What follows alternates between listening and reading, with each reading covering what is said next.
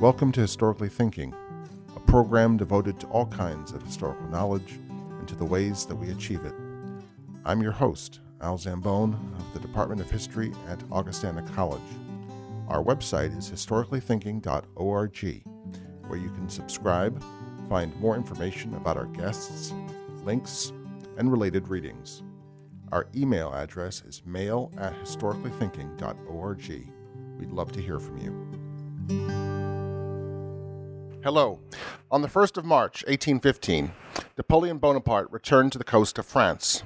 On the 20th, his son's birthday, he arrived in Paris and once more proclaimed himself Emperor of France. Immediately, he began to prepare for war, knowing that none of the European powers that had defeated him the previous year would tolerate him the second time around. On June 15th, he led his Army of the North in a sudden dash across the border of Netherlands to defeat the Allied armies massing there under the command of the Duke of Wellington and Field Marshal Blucher of the Prussian Army. My guest today is Gareth Glover, author of Waterloo Myth and Reality. He is a retired naval officer who, for the last 30 years, has amassed a truly phenomenal knowledge of the entire span of the Napoleonic Wars. But perhaps most extraordinary is his patient collecting of hundreds of primary sources, which have now appeared in some 20 odd edited volumes from a variety of publishers. But it's to Waterloo that we turn our attention today. Um, Gareth, thanks so much for uh, being with us. Um, I'm really uh, anxious for everyone to hear about you know how you did what you've done. Uh, but let's gallop through the entire hundred days, shall we? Um, you can lead us off. Okay, not the easiest thing to do actually, because uh, it's a quite a complicated subject. But anyway, let's go through it in brief detail. As best as we can. Uh, yeah, first start off, perhaps people don't realise why uh, Napoleon was actually on Elba. Yeah. Uh, he'd actually been defeated after a huge, obviously, war that had gone on for 22 years. He'd been forced to abdicate and he'd been put on the island of Elba, thinking he was safe there. Uh, however, that's only just off the Italian coast, for those who don't know where it is. Uh, it didn't take him long, about 10 months, to work out that the French weren't very happy with their new king, and he returned to France. Sailing there with only a thousand men, he arrived on the coast on the 1st of March. And to be honest, his march to Paris, which everyone thought would be defeated very quickly, actually turned into a celebratory romp across the country, I suppose, with the fact that uh, the army sent to defeat him just turned up on his side again and just turned over there to his side. You have uh, one great uh, placard, um, which was put up in Paris from Napoleon to Louis XVIII. My good brother, there is no need to send me any more troops. I have enough. exactly. well, when you say he had enough, perhaps he was a bit uh, hopeful there. He had 200,000 soldiers, um, and at the same time, he had all of the European allies at the Congress of Vienna decided to actually um, declare war on him, not on France, on him personally, to, in- to ensure he was eradicated from the Euro- European scene. Um, they had over a half a million men forming up to actually attack France. And he had to obviously make a decision And what he did. Did he stand back, defend France with uh, using the sort of uh, lines of fortresses on the French borders, and then defend Paris in, in, as well as he could? Or did he go on the attack? And to be honest, if you ever look at Napoleon, he was always the arch gambler. Yeah, Napoleon was um, always a chancer, I guess. He was always ready to take the go on the attack and take a gamble. Although you uh, make clear he had made extraordinary preparations um, for both the defense, he was making extraordinary preparations for the defense of Paris, and also at the very end of the book, you suggest even for his eventual defeat.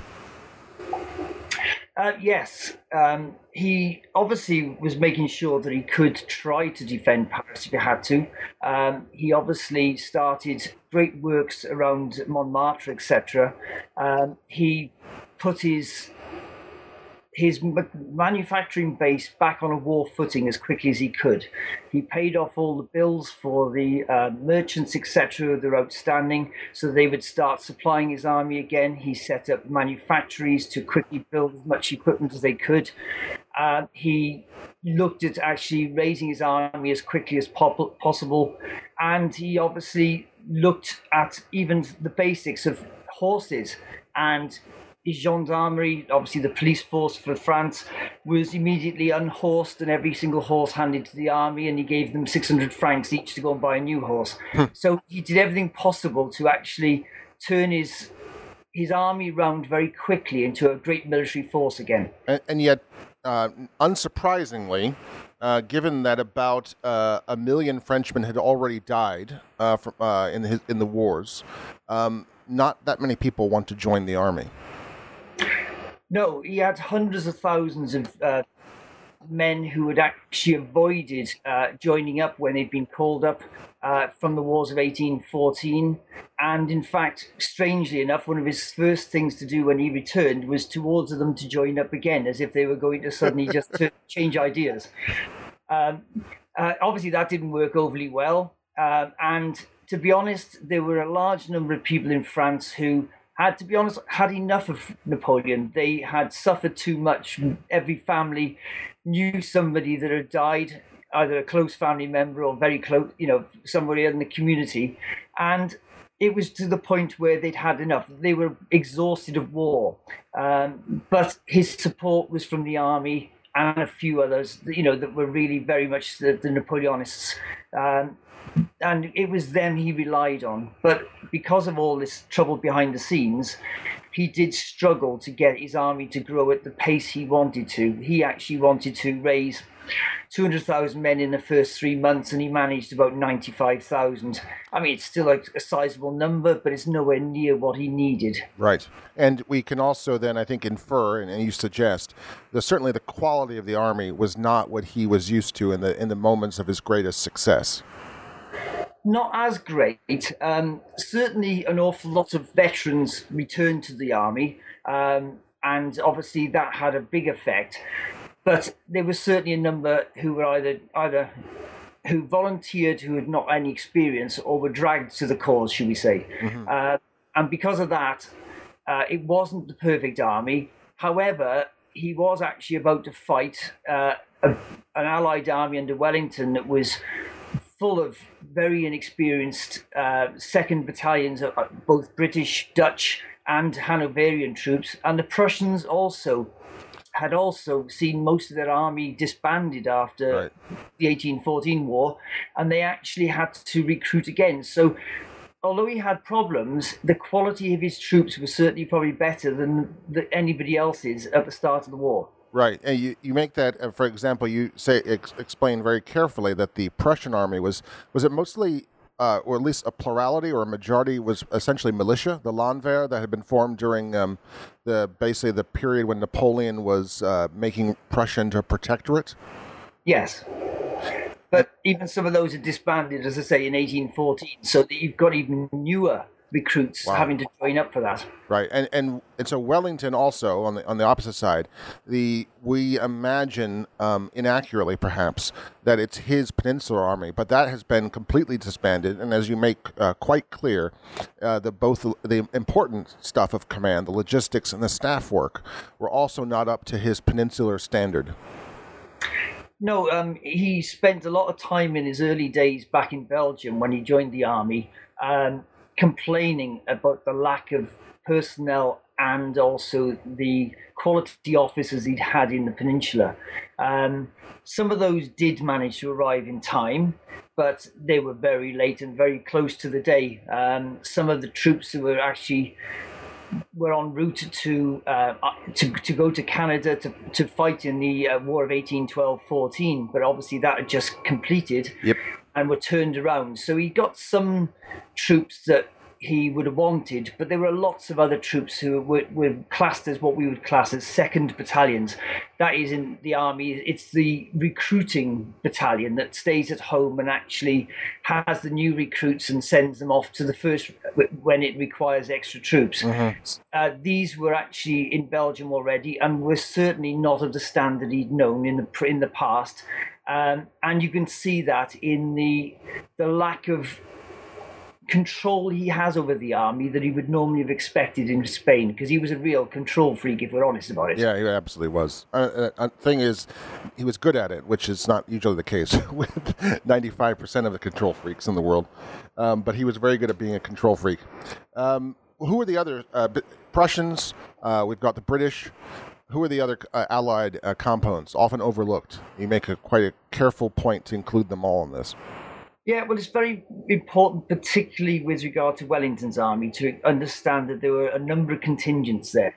Um, the Holland and Belgium had just been announced as a kingdom of the Netherlands, so both of their armies were actually involved in this under the Prince of Orange, uh, who controlled them. Um, but obviously there was a mixed feeling there because although the Dutch were very much more independent, the Belgians had actually been fighting for Napoleon up until very recently. And although some were actually uh, not so keen to have him back, there were certainly elements within the Belgian community that were actually almost hoping for his return because they would rather the French than the, the Dutch looking after them. Yeah, yes, I, there are legendarily plenty of people in, in Brussels had the tricolor ready for when the emperor returned. That's right. There's certainly certainly stories of that. Whether it's 100 percent true, I don't know. But yeah. um, but uh, beyond that, you've then got to look into the German states because, of course, Germany wasn't a single entity in those days. It was a number of states, uh, the largest of which was Prussia, uh, which obviously slowly grew in the in the 19th century into Germany. But you also had a number of other German states who were at that time allied to Britain and to the Allied cause. Uh, the Hanoverians, Hanover was actually part of the British Empire, if you want to call it that, at the time. It was actually controlled by George III and they provided troops both to the King's German Legion, which was part of the British Army, uh, and, and, arguably one of the finest uh, outfits of the of the war, uh, the King's German Legion. They certainly were, although um, their qualities had started to die off towards the end of the war because uh, as the German National Army started to rise, the number of recruits for the King's German Legion started to ease off, and mm-hmm. Members of other nationalities started joining. So it wasn't a purely German force at the end. And they had been very close to being sent home in early 1815, and a number of officers and men had actually decided that they were going to go home before um, they were under under the idea that that uh, force might be sent off to the West Indies. Mm-hmm. Uh, which was well known to most British um, people at the time as basically the graveyard of the army. It was basically a death sentence if you were being absolutely. Yeah, yeah, with the, with the sort of fevers out there, malaria, yeah. etc. Yeah, I mean, eighty percent. I think there's an eighty percent, sometimes an eighty percent fatality rate in some of the units. So it's, it's uh, extraordinary. Yeah it was extraordinarily uh, uh, terrible, to be honest. I mean, yeah. it's amazing that anybody ever, ever volunteered to go there. Yeah, yeah. Um, so that's the those are and the, the Nassauers. Who are, are, they part of the Netherlands or the or are they well, a German state? It's a German state, um, but they actually uh, on the day form two different sections. One is they provide a battalion themselves, mm-hmm. but at the same time they also supply two battalions to the the Dutch army or the Netherlands army who was having trouble actually finding enough recruits of its own, but found plenty of recruits in Germany. So they actually ended up with three battalions of Nassau troops there, two of which fighting under a Netherlands flag and one fighting under their own country flag. So on June 15th, the Napoleon leads his army of the north across the border. Um, mm-hmm. I was uh, you briefly discussed the sort of intelligence war that's preceding this and is done. I think, which is I think the could be a topic of a separate book. It's really amazing the sophistication of both uh, counterintelligence and intelligence on both sides, uh, yes. and, and, also deception operations. What classic deception operations that Napoleon undertakes, uh, partly yeah. to conceal where he is, because wherever he is, the Allies know will be where the war begins. Um, but we don't have time to pass to get, get into that. But it's it's fascinating stuff. Um, what happens then? What does he What does he decide to do? What's his Napoleonic uh, strategy and t- the tactics to achieve that strategy? Well, the two armies that he's facing are the, the Allied army under Wellington and Blucher's army, uh, both of which are of a similar number to what the French army is. Uh, Wellington's got about 95,000, Blucher's got about 120,000, and, and Napoleon's got about 120, 125,000. So together they can completely overwhelm him. Uh, so his aim is to to split them and defeat them independently at different times. Uh, and therefore, when he launches his attack on the 15th, uh, that attack is made along the weakness of the of approximately where the two armies join. And, and, and this is a classic move of his. This is something he's done with success since 1798. Basically. Absolutely, yeah. I mean, it is. It's in the early stages of this this short war. Napoleon certainly shows all of the abilities he has shown at any other time in his life. And if one of my points is is that it questions uh, some of the questions, some of the statements that are made later when he loses, that his um, abilities had waned because he was certainly on his best those first few days. Yes. Now, once uh, once we get into um, the attack on the fifteenth, that is basically designed to push the two armies away from each other. Um, this it succeeds to an extent. Uh, the Prussians start um, forming up around the area of Ligny, a small village, and at the same time, Wellington's army is completely surprised. It's actually further away and takes longer to pull together and starts on the 16th forming up around an area called Quatre Bras, a crossroads about 10 to 12 miles away from Ligny, with the intention they can actually still work together. But because Napoleon has managed to get ahead of the game slightly, on the 16th, he ends up uh, facing the Prussian army with around about the Prussians carrying around about 80,000 men and he, he about 70,000 men in the area of Ligny and starting a battle there, while he sends off Marshal Ney to hold uh, Wellington's troops as they pr- arrive at Quatre Bras. Um, this becomes an encounter of uh, sort of a, an encounter battle where literally units arrive and start fighting. So Wellington he spends the day trying to just hold on to a position and to form his army up, and at the same time Napoleon has been able to actually turn his main force against Blucher and bring him to battle. Uh, I have to say, with the fact that Blucher wanted a battle and would, wouldn't have done anything else but but so. Um, his nickname with the army was Marshal Forwards, and he wasn't going to retreat anywhere without being defeated. So, if we imagine this as a, a, boxer against two opponents, he gives a stiff left arm to Wellington on the boxer's left, while going for the knockout or at least the disabling punch to the guy on, on his right. That's what Napoleon's yep. doing. Yeah, and then then he'll turn around and get the other guy, smash him, knock him out, and then he'll turn back and smash and, and completely knock out the Prussians. That's the that's the theory, and it's worked before. Yeah, absolutely. I mean, it was as I say, it was a classic way of doing it. Um, obviously, we now get into the situation of what happens at those battles. Right. Um, Ligny is a very bloody, nasty battle fought over a lot of villages along a river line where they're just literally fighting bayonet to bayonet all, all day to try and actually win control of the small bridges across the streams. But eventually, Napoleon in the evening manages to break through with his guard and to force the Prussians to flee the battlefield. At the same time, the battlefield at Quatre Bras has turned slightly against Napoleon, although he's not aware of this at this stage, with Marshal Ney just about holding on as Wellington's army does form up, and a stalemate battle really is what it ends up as, where they actually uh, end up in the position they really started at the front start of the day, but in a position where Wellington is actually thinking about attacking the following day, mm. unaware at that stage that the Prussians have actually been defeated. Uh, we then go into the date to the 17th, which is the following day. Right. At this point, this is where I guess if you want to look at a point in history, this is when Napoleon loses the Waterloo campaign. Right.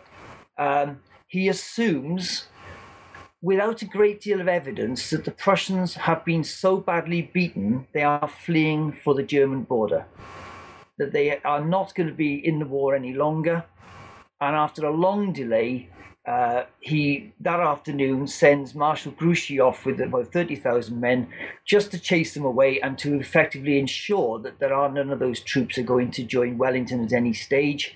And he turns his focus on Wellington. He marches the rest of his army to join Ney at Quatre Bras, which would then obviously completely would have overwhelmed Wellington. But he arrives at Quatre Bras to find out that Wellington has heard that Marshal, uh, Marshal Blucher has actually retired and been beaten, and he has already marched his army to the rear, about 15 miles towards Brussels, to a point he'd actually already chosen at a place called Mont Saint Jean, which later, and we'll explain why later, actually has become known as the, the battlefield of Waterloo. So at this moment, there are two great decisions to be made by Blucher and Wellington, except Blucher is basically lost on the battlefield and unconscious, right? So it's, it's his chief of staff that ultimately decides not to retreat to the German border. That's correct. Yeah, uh, Gneisenau, uh, his chief of staff, actually decides that um, he will follow the plan that has been agreed by the Allies from the start, that they will keep in touch with each other. Um, he is fully aware of Wellington's chosen position at Mont Saint Jean in advance and orders the Prussian army to retreat on Wavre, which will mean he's only about 20 miles to the east of the position that Wellington is going to set. Uh, most of the Germans actually do retreat in that direction. Around about 10,000 do retreat towards the actual German border. They, they break off. These actually cause Grouchy to actually mistakenly believe that he is following the fleeing German army, uh, Prussian army. And therefore, for a long period, Napoleon and Grouchy are unaware that the Prussians are now within very close uh, distance of Wellington's army. So von Gneisenau decides to stay with a plan, and so does the Duke. He decides not to retreat uh, through Brussels. Um, he is going to he's going to trust that the Prussians will come, and so he goes to this pre-selected battlefield. How what are the crucial features of, of the Waterloo battlefield as the Duke saw them and as that then they turn out to be? Right. Well, the first and most obvious one is if you look at any Wellingtonian battlefield, there is always a ridge, a ridge line, which he can place his cannon on, and he can place his main infantry and cavalry uh, battalions behind, giving them a great deal of protection from the enemy artillery. It also means that the enemy is not really sure how many are there where they're sighted, where his strengths are, where his weaknesses are. So he plays that game of not not allowing the other general to know what's over the ridge. Mm-hmm. At the same time, he actually chooses a position which has three sites in its front, um, one on the left, one on the right, and one in the center, which are farmhouse complexes which can be turned into makeshift fortresses. Mm-hmm. These are the farmhouses of Hougoumont, La Haye Sainte, and the Papelotte area on the on Wellington's left. These form quite large defensive positions on his front line, which makes it difficult for Napoleon to attack his front line on a wide front. They have to pass through a narrow front between these fortresses or take them. That's his choice at the start of the battle. So the actual field is actually uh, set out perfectly for Wellington. He had seen the battlefield 12 months before and had chosen the position, had agreed that, that he was going to stand there with Blucher but he only stood there because he had slightly less troops than actually Napoleon did, and he only stood there with the promise that Blucher was coming to join him. So he fortifies these uh, three farmhouse or settlements, um, mm-hmm. which are admirably set up for defense, and they have garden walls. They have hort- orchards uh, with really thick hedgerows around them. The, the houses themselves are basically small farmhouse castles, and in many ways, the battle really hinges upon control of those three farmhouse complexes. What happens there? It starts at about what, 11 in the morning. What's that's of course open to debate. yes, I mean, uh, if you actually read a hundred different um, sort of letters from the peers, you get a hundred different times. But they actually, we all believe now, it was about 11:30 that the battle started. Uh, started obviously with a huge cannonade from Napoleon's forces. He had at least 100 more cannon than uh, Wellington's army, um, and he therefore looked to actually pummel the their defences before he attacked.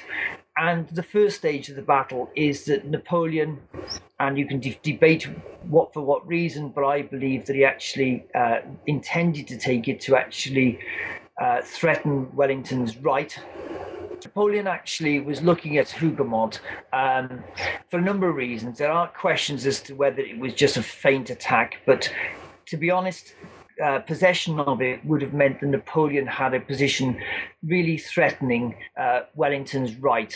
And it would have been a very uncomfortable position for Wellington to have held if Hougoumont had been taken. Um, at the same time, it did have a benefit in that it would cause Wellington to pull his reserves into ensuring that he did not lose it. Um, and that was initially how it appeared to have been started, but it certainly became a battle within a battle. And for the rest of the day, uh, Napoleon's left wing, his, his corps of Reille, actually spent the day trying to take this and, and failing. And meanwhile, there are two other battles going on at La Haye Sainte and uh, what's the Papelotte? Um, yeah, I mean, you can't look at any battle and put it into nice little compartments. Right. Uh, there's always fighting going on in every area. Uh, La Haye Sainte was was was obviously attacked about the same time as uh, he well sorry Napoleon actually launches his second attack, which is actually his right under d'Erlon um, against Wellington's left.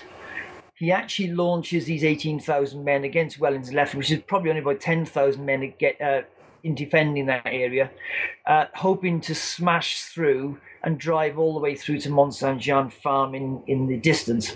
Mm-hmm. Um, as part of that, they also engaged around La Haye Sainte farmhouse, trying to break that farmhouse down and, and, capture that, which would actually mean that Wellington Centre was under great threat. Uh, again, this was defended extremely well by the forces within there, and it was a lot later in the day before that was captured. But d'Erlon's troops, after the heavy cannonade, marched across uh, the, ca- the thousand yards or so before we get to Wellington's Ridge, thinking they were going to break through, and certainly Wellington's infantry, when they faced them, were outnumbered, outgunned, and although they fought well, were probably at the position where they were about to be outnumbered when the Marquis of uh, Anglesey, or what he was then known as Uxbridge, actually picked the perfect moment to launch the British heavy cavalry. The French infantry were already disordered by the fire from the British infantry, and were not in any way prepared for a, a major cavalry encounter. Uh, they weren't able to form up to actually save themselves, and the actual cavalry just charged through them, uh, swinging their swords to left and right, and causing horrendous injuries and deaths in their thousands. Three to four thousand were killed. Three to four thousand were captured on top of that, who threw their weapons down were captured and the rest turned and fled. The whole of that 18,000 just fled for their own lines. Uh, at this stage, go ahead. Sorry, at this stage, um, this was a, a, huge success, but the British cavalry were not renowned for keeping control of themselves. And on this occasion, they then unfortunately decided to follow up this fleeing enemy and to charge the French guns on the other side of the valley. uh, a number of them did arrive at the French guns, having taken quite a lot of casualties from them on their route towards them. But having got there, their horses were tired, and then they were faced with new French cavalry, lancers particularly, coming in on their from the wings onto their uh, rear and threatening to cut their return back to the British lines. They were forced to the British were forced to actually turn and try to force their way back through. Many did, but just as many failed and were lanced uh, down and killed at that point. In fact, by the time the heavy cavalry had got back to their starting point, probably half of them were missing, and they would have spent force for the rest of the day. So after this, after the famous charge of the heavies, there are numerous French cavalry attacks over the ridge onto the uh, the British uh, troops massed on the reverse slope, uh, which form square and defend themselves against these French cavalry attacks. Um, how long do those attacks go on? Uh, that's right. This is now on the French, on the British right. Um, the French cavalry attack charge this side. Um, these cavalry attacks go on from around about half past three till about half past five, six o'clock. Can't be exact with the figures because I say, but you're talking about two hours or so of continuous waves of massed cavalry uh, charging up the actual uh, the ridge, coming over the top, and being met by these uh, Allied troops formed in squares, uh, forming effectively islands of which these actual cavalrymen would actually uh, ride around, unable to break in, but desperately looking for uh, an opening, a weakness by which they can actually break in and actually break up these squares. Um, but this goes on, and they're probably some some say up to 16 attacks. It's impossible to know how many mm-hmm. uh, of these waves of attacks, but eventually uh, they failed. Not one square is known to have actually been broken into eventually, and the French cavalry have to slowly regroup and return to their own lines. Again, another spent force. Mm-hmm. Uh, and as you can see, uh, you know, large parts of both armies are now effectively worn out and have not much use for much further action. And then me, and then just at a sometime between five thirty and basically six thirty, uh, the Hougoumont, uh, La Haye Sainte, and these these fortress farmhouses begin to fall. Napoleon begins to capture them. Yeah, well, only only La Haye Sainte. Only La Haye Sainte. Uh, sorry. Yeah, Hougoumont is held throughout the day, and so is the Papelotte area. Okay. Uh, Haye Sainte in the centre does fall. Um, we have a, a, situation where the troops within eventually run out of ammunition. Yeah. They're forced to actually flee to the Allied lines, and the French are therefore now have got a forward base from which they can launch attacks against the centre of Wellington's army. So at this, point, Wellington is uh, beginning to. Everything's coming down to this moment.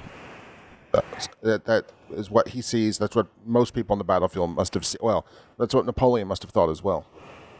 Yeah, I think it, uh, many Allied officers are honest enough to say that around about six o'clock to seven o'clock, they thought they were going to lose the battle. Um, I think Wellington knew it was very close. He was constantly hoping to see the Prussians appear and actually change the fortunes of the battle because he he was relying on them to help him. Um, and Wellington did what he could in the sense of he, he did bring as many troops as he could in from the wings. All of this was to strengthen the centre, which he knew was now a weakness, and obviously was under great threat from the French troops who could form up very, very close to his front line uh, around the La Haye Sainte area. Uh, it's only to say at that point, uh, when Napoleon probably thinks that he's got the winning of the battle, um, he suddenly finds he's got the Prussians on his right rear. Um, they've decided to launch attack against the village of Planchenoit, which is on his right re- rear. Um, this causes him to have to send some of his reserves immediately to stop them breaking through into his rear. Um, he initially sends Count, Lo- Count Lobau's um, corps, which is a small corps, into the area to try to actually stop them.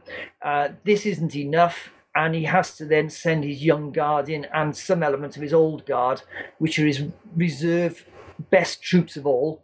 And they actually eventually manage to stabilize the situation in what is another very hard fought bayonet to bayonet fight in the village of Planchenoit. Uh, um, and I have to point out this is something we'll get to in a second. In in sort of traditional British histories of the of Waterloo, this is often left out.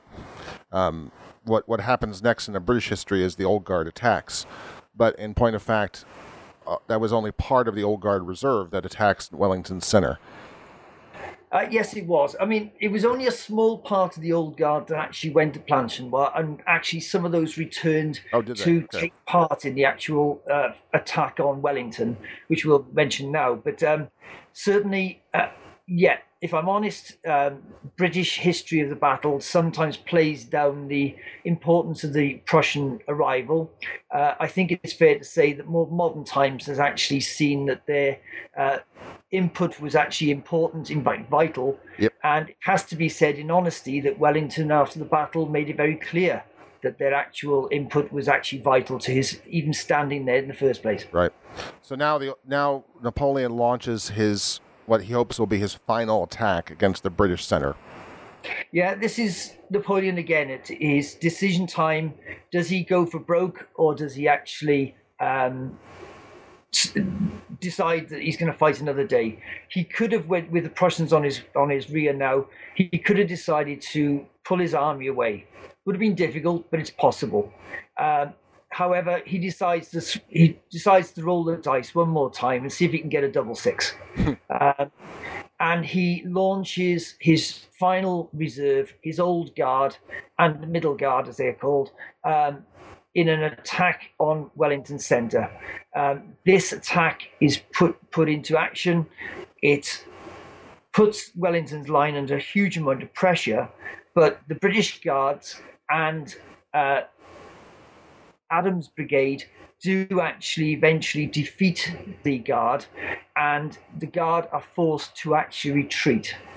At this point, Wellington, so Napoleon's army is already aware that there is something going on in their right rear. They have been told it's the arrival of Grouchy and his troops. Uh-huh. But it becomes even more clear that it's not friendly forces and there is a fight going on in their right rear. And as they also become aware of this and they see their own guard who are never defeated starting to actually retire, they are starting to think about retreat. And then the the Allied cavalry by Wellington are launched en masse against the French, and it seems to turn what was probably going to be an organized retreat mm-hmm. into a complete rout. And the French army flees, Napoleon flees, and uh, you devote a chapter to the, actually the pursuit, often also uh, forgotten, and also the movement of the Allied armies uh, into France. Um, we're going to have to not pursue that because of uh, time limitations. Uh, just in the remaining 10 minutes, I want to ask you some uh, sort of the, the, questions about the, thing, the things behind that you've done in this book. Um, one of the uh, sort of types of uh, ideas in historical thinking that we all, I often talk to my undergraduates about is uh, something a colleague of mine calls engravings. He says it's not the things that you, the facts that you don't know about history that are a problem. It's the things that you believe are true, but are myth- are mythical. Uh, that are the problem. And uh, throughout your book, you smash engraving after engraving after engraving. Um, many of them, uh, not surprisingly to me, come from, as were popular culture, and Victor Hugo, the novelist, is the source of several of them. Uh, for example, the Sunken Road. What's that myth? Um, right, well, along Wellington's Ridge, there was a road that ran along the top of the ridge, and there was, at points, this road actually dipped into a little gully.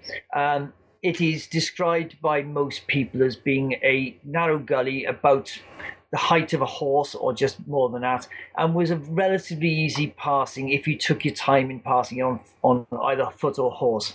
However, uh, Victor Hugo turns this into a massive gully, uh, almost a valley mm-hmm. that the French cavalry, when they make their great charges, discover at the last second and literally hundreds of them plummet into it to their deaths. Um, it is described basically that it, it literally fills with dead and dying soldiers and horses to the point where the actual uh, this great dip is filled with flesh and you could actually walk across without actually dropping down at all. Yep. Uh, it is a complete myth. Yeah. Just, uh, but it is remarkably persistent. Yeah, I suppose the problem with Victor Hugo is he didn't go to the battlefield until 50 years after the battle he actually got a lot of his information from the local peasantry, who were obviously probably had heard many stories over the 50 years, and he presents it as fact. Mm-hmm. And there are many there are many facts in his uh, 19 chapters he devotes to the Battle of Waterloo. Mm-hmm. Where he actually comes up with many things which I'm always being quoted. Um, another perfect example of his uh, sayings are I, I, often get quoted by British people saying that, of course, oh, um, that Wellington after the battle, of course, he said, uh, they've ruined my battlefield because they'd actually built this huge lion mound on it, etc., and right. ruined the battle. Um, that comes from Victor Hugo. What does it? There's absolutely no evidence it comes from Wellington's mouth at all. Huh. Nobody ever records. It's it's actually in the chapter from Victor Hugo. I know. I note uh, noted with great interest that you uh, devote absolutely nothing uh, to you um, devote uh, not, none of Wellington's uh, quotes or sayings, which um, people have insisted are we can know what he says from various points at, at, at every point of the battle. None of those really appear in your book. Um, and I and I think that's that's because you're careful and you uh, can't find attestation for a lot of them. Yeah, the, the problem is that everybody likes to remember exactly what Wellington said. Yeah. And, uh, you know, uh, and a perfect example is at one stage he orders the, the, guards up to fight the actual Imperial Guard as they arrive, Napoleon's Guard arrive. Now, you know, there are probably 40 different memoirs of that scene, mm-hmm. and there are 40 different versions of what he said. Yeah. Uh, and therefore, I'm very circumspect about re- of recording anything like that because there is no way that anybody wrote them down that second. Every single one of them wrote them down many hours, if not weeks, if not months, if not years later. Yeah. And their their memories are going to be wrong. They, they have an idea which is a that's just a brilliant example of sourcing. I mean, the reading, understanding the perspective of a source, and then investigating it like a detective, um, which you do throughout the book over and over over again. It's really this sort of really patient uh, scholarship, which I really really admire. Um, you, uh, for example, uh, point out that Wellington is himself a highly unreliable uh, witness. Well, he is certainly later. Yeah. I would say at the time of the battle, he is trying to portray truthfully um, what he knows in his dispatch, which is very much a case of. Uh, that's his report of the battle, which was actually criticised a lot for its brevity. But you have to understand, this man was writing this after having just fought a battle for 12 hours with virtually no sleep. Right. Um, and was having to report, um, you know, his reports at that stage include things where he misses out important regiment actions and it even invents the names of certain officers because he's obviously got them wrong from the reports. Yeah. But is it not surprising? No, I mean, this, you know, with all the confusion of the, the morning after the battle of trying to actually write this thing, it's not surprising it's wrong. No, he's a, he's also, as you make clear, an emotional wreck, as who wouldn't be? Um, Absolutely. Uh, even yes. the Iron Duke, I mean, was uh, everyone describes him as crying openly, which you know is just, I mean, golly, I mean, you know got. I mean, that's not what you expect, but there it is. Um, but no, no, no, exactly. Uh, you know, he actually describes, um, you know, the even a, a, victorious battlefield is one of the worst places to be. Yes. Um, and you know, as I said, in his early days, he he is openly honest about um, regarding the Prussians coming in, etc.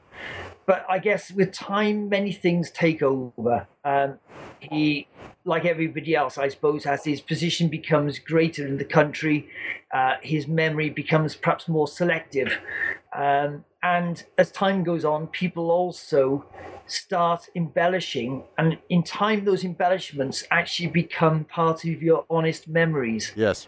Uh, and you know, a, a, perfect example is that on at least two, if not three occasions, Wellington is recorded as having said that he met Blucher the night before Waterloo by f- going across on his own to Wavre to actually see him. Mm-hmm. There's absolutely no evidence of this. In fact, you know, the evidence is almost certainly that it didn't happen. But the fact that he actually said it to a numerous num- a number of people at different occasions would indicate that at some stage in his life he actually started to believe it himself. Mm-hmm. Yeah.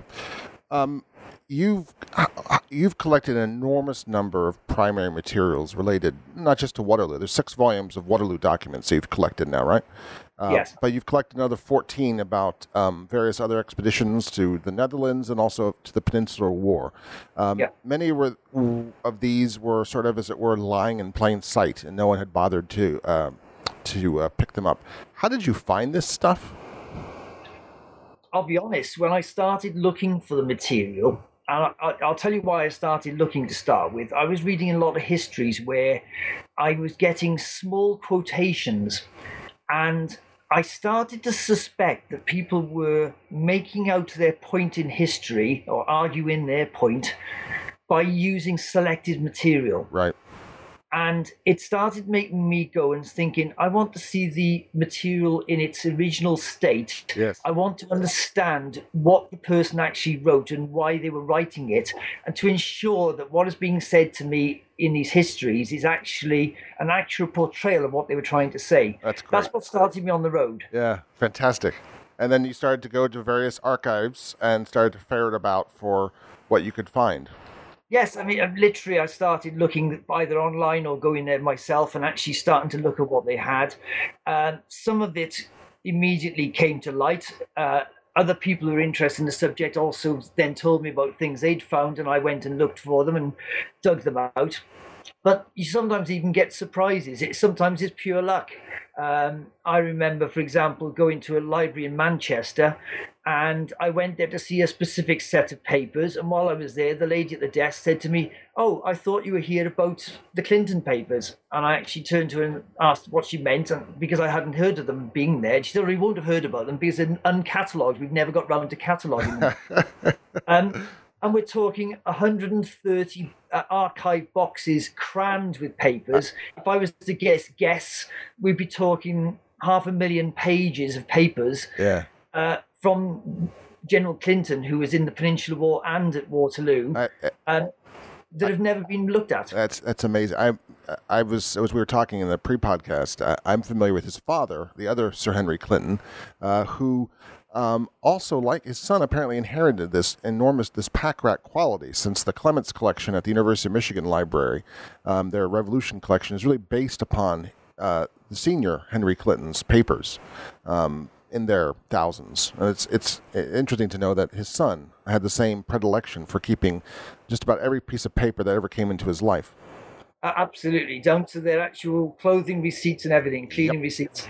Um, I would actually mention as well, though, that Yale has also got a huge collection from both of them as well. That's I didn't. I, that's incredible. That you, so you found all the stuff through patience, diligence, and sort of a, a learned skepticism about what people were telling you, which is that's very nice. It's very very nice. Um, would anything else you'd like to uh, s- sum up the, this conversation? Um, in the, I, am curious. You make the point. Um, I'd just like to hear you on this. That about the the legacy of Waterloo um, is not as clear cut as people would often say it is. What, what do you mean by that? Well, some great claims are sort of made for it, as if there was no war in Europe for 100 years and that it's um, ended and changed the world. Well, it didn't really, because at the end of the day, there were wars in Europe, and uh, okay, it did finish Napoleon's career, um, but in many other ways, it, it wasn't a deciding factor in on its own. And would you expect any one day in history to do that to any great extent? Um, what it really did was solidify what is known as the age of Congress in actually Europe, whereby it's it wasn't the start of it. Congress has already started by this time, but it really pushed Europe along the road of thinking pan European war is a terrible thing. Uh, we don't want it to happen again. And they decided that countries would come together over their um, disagreements and have a congress and try to bring things to an amicable end.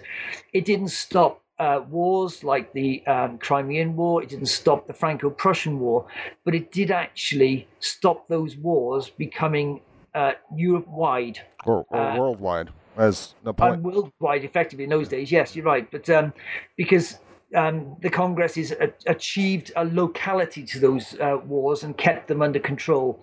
Um, it was only in 1914 when the Germans refused to go to a Congress the First World War started, as we all know. And and always in their minds, it seems to me, there's a, a there's the image of of Waterloo. Um, all these professional soldiers, uh, 1914, all these professional soldiers in the American Civil War. Um, Robert always wondering how can I achieve another Waterloo. Um, it's a rather it's a powerful mythic idea in their heads as well, just as much as it must have been for um, Romans uh, after the Battle of Cannae, um, how to achieve a Cannae. No, I agree. I mean, it's it's one of those rare occasions where um, one day of battle, or if you're honest, three days of battle, right. actually completely uh, end a dynasty. Um, because it did end uh, Napoleon's dynasty completely. Um, he had no return from this one. This was finally it. Mm-hmm. And to Europe, which had been in 23 years of virtually constant war, um, you can only imagine, you know, I mean, we know how, what it was like after f- the, the, the, five years of the Second World War or whatever. Um, the fact that we actually came to an end, uh, how relieved you, the world was for that. Yeah. But out of a 23 year war, yeah. Uh, which had been continuously across the world. And if we if we looked at the previous, say, since 1755, I was calculating this up today. There was only about um, that, that uh, about um, 16 years of peace uh, in between 1755 and 1815. I have to uh, something like that. Um, yeah, well, I mean, I, I, I, suppose you can't put too much together into that uh, specific um, statement because if you actually look, I think it's I think it's been said that the British Army. I don't think there's actually been a year the British Army hasn't been in operation somewhere in the last two, two or three centuries. Yeah, there's always something going on. Yeah. Well, my guest today has been Gareth Glover. He's the author of Waterloo Myth and Reality. I um, heartily endorse it, um, not just as a great way of um, reading about the battle on the 200th anniversary of its uh, fighting, but also as a way of seeing um, uh, a so-called amateur historian do really professional things about uh, with uh, historical thinking. Um, Gareth, thanks so much for joining us. Very much. Thank you for having me on. For more historical thinking, go to historicallythinking.org, where you can comment on today's program and find show notes, links, and readings related to today's conversation. Historically Thinking is recorded in the studio of WAUG, the student radio station of Augustana College. Our program's editor is John Rudat. Beth Leimbach keeps the schedules in sync. Matt Lehas keeps WAUG studio running I'm your host, Al Zambone. Talk to you next week.